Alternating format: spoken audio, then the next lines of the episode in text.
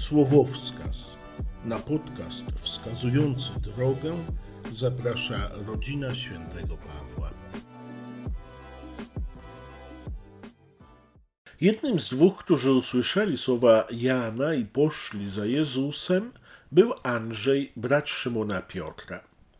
Odszukał on najpierw swego brata Szymona i oznajmił mu: Znaleźliśmy Mesjasza, to znaczy Chrystusa.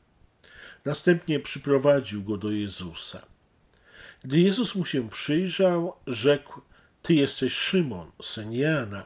Odtąd będziesz nosił imię Kefa, to znaczy Piotr. Ewangelista Jan w scenie powołania Szymona Piotra ukazuje nam, jak wielkie znaczenie mają dla naszego rozwoju duchowego i naszego spotkania z Jezusem osoby, które żyją wokół nas. Tym, co zmienia życie Piotra i czyni go uczniem Jezusa, i to pierwszym spośród uczniów, tym, który otrzyma szczególne zadanie umacniania swoich braci w wierze, jest oczywiście osobiste spotkanie z Jezusem, otwarcie na Jego Słowo i także otwarcie na natchnienia Ducha Świętego. Szymon Piotr usłyszy e, później od Jezusa, jak to czytamy w Ewangelii według świętego Mateusza, szczęśliwy jesteś, Szymonie, gdyż nie poznałeś tego, kim jestem, e, ludzką mocą, ale objawił ci to mój Ojciec, który jest w niebie. Ale e, z drugiej strony Ewangelia mm, według świętego Jana podkreśla, że nawet Szymon Piotr przyprowadzony został do Jezusa przez inne osoby, e, które wcześniej Jezusa spotkały, e, które także wcześniej usłyszały świadectwo o nim, w Ewangelii według świętego Jana wszystko zaczyna się od świadectwa Jana e, Chrzciciela, który jako pierwszy wskazuje na Jezusa jako na tego, który e, jest Zbawicielem, który e, odkupić świat ze swoich grzechów. Świadectwo, za którym idzie potem osobiste spotkanie, odpowiedź wiary, i kroczenie za Jezusem, bycie Jego uczniem. E, takie było doświadczenie pierwszych apostołów Jezusa i takie tym bardziej jest dzisiaj nasze osobiste doświadczenie.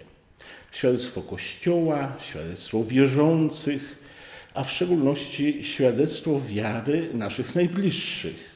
Tutaj w przypadku Szymona Piotra było to świadectwo wiary złożone przez jego brata Andrzeja.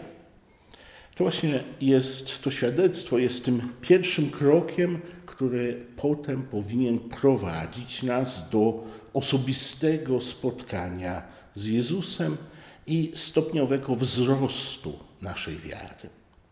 W serii spotkań, świadectw o Jezusie, o których ewangelista Jan pisze nam na początku swojej Ewangelii, możemy zobaczyć e, także sytuację uprzedzenia i niechęci. Ewangelista pisze choćby o Filipie, który od swojego przyjaciela Natanaela, któremu opowiada o Jezusie, słyszy, czy z Nazaretu może pochodzić coś dobrego?